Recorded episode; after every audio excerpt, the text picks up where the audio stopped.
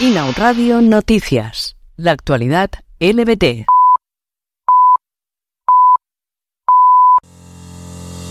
Una médica de Sagunto, en Valencia, ha solicitado a la policía el ingreso forzoso de un paciente en psiquiatría por ser homosexual. La doctora añadió que la homosexualidad es una enfermedad que debe ser tratada por psiquiatras y que es un peligro para los niños. El caso, que ya está siendo investigado como presunto delito de odio, se trasladará a la Fiscalía durante las próximas semanas. Una propuesta de ley en Ghana obligaría a los ciudadanos a denunciar a las personas L G T B Q más a las autoridades.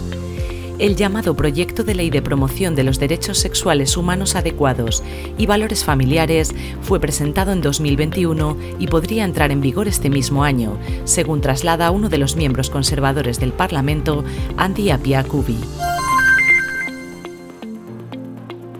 La Federación Estatal de Lesbianas, Gays, Trans, Bisexuales, Intersexuales y más ha lanzado el pasado martes una campaña en la que reivindica la necesidad de visibilizar la realidad L G T B I y contar con referentes entre los profesores para acabar con la discriminación del colectivo en la escuela. Se pretende así que el alumnado L G T B I no se sienta solo y cuente con referentes dentro del entorno escolar para evitar conductas discriminatorias. El Tribunal Supremo pone fin a la polémica contra el reparto de libros L G B T a varios institutos de Castellón de la Plana.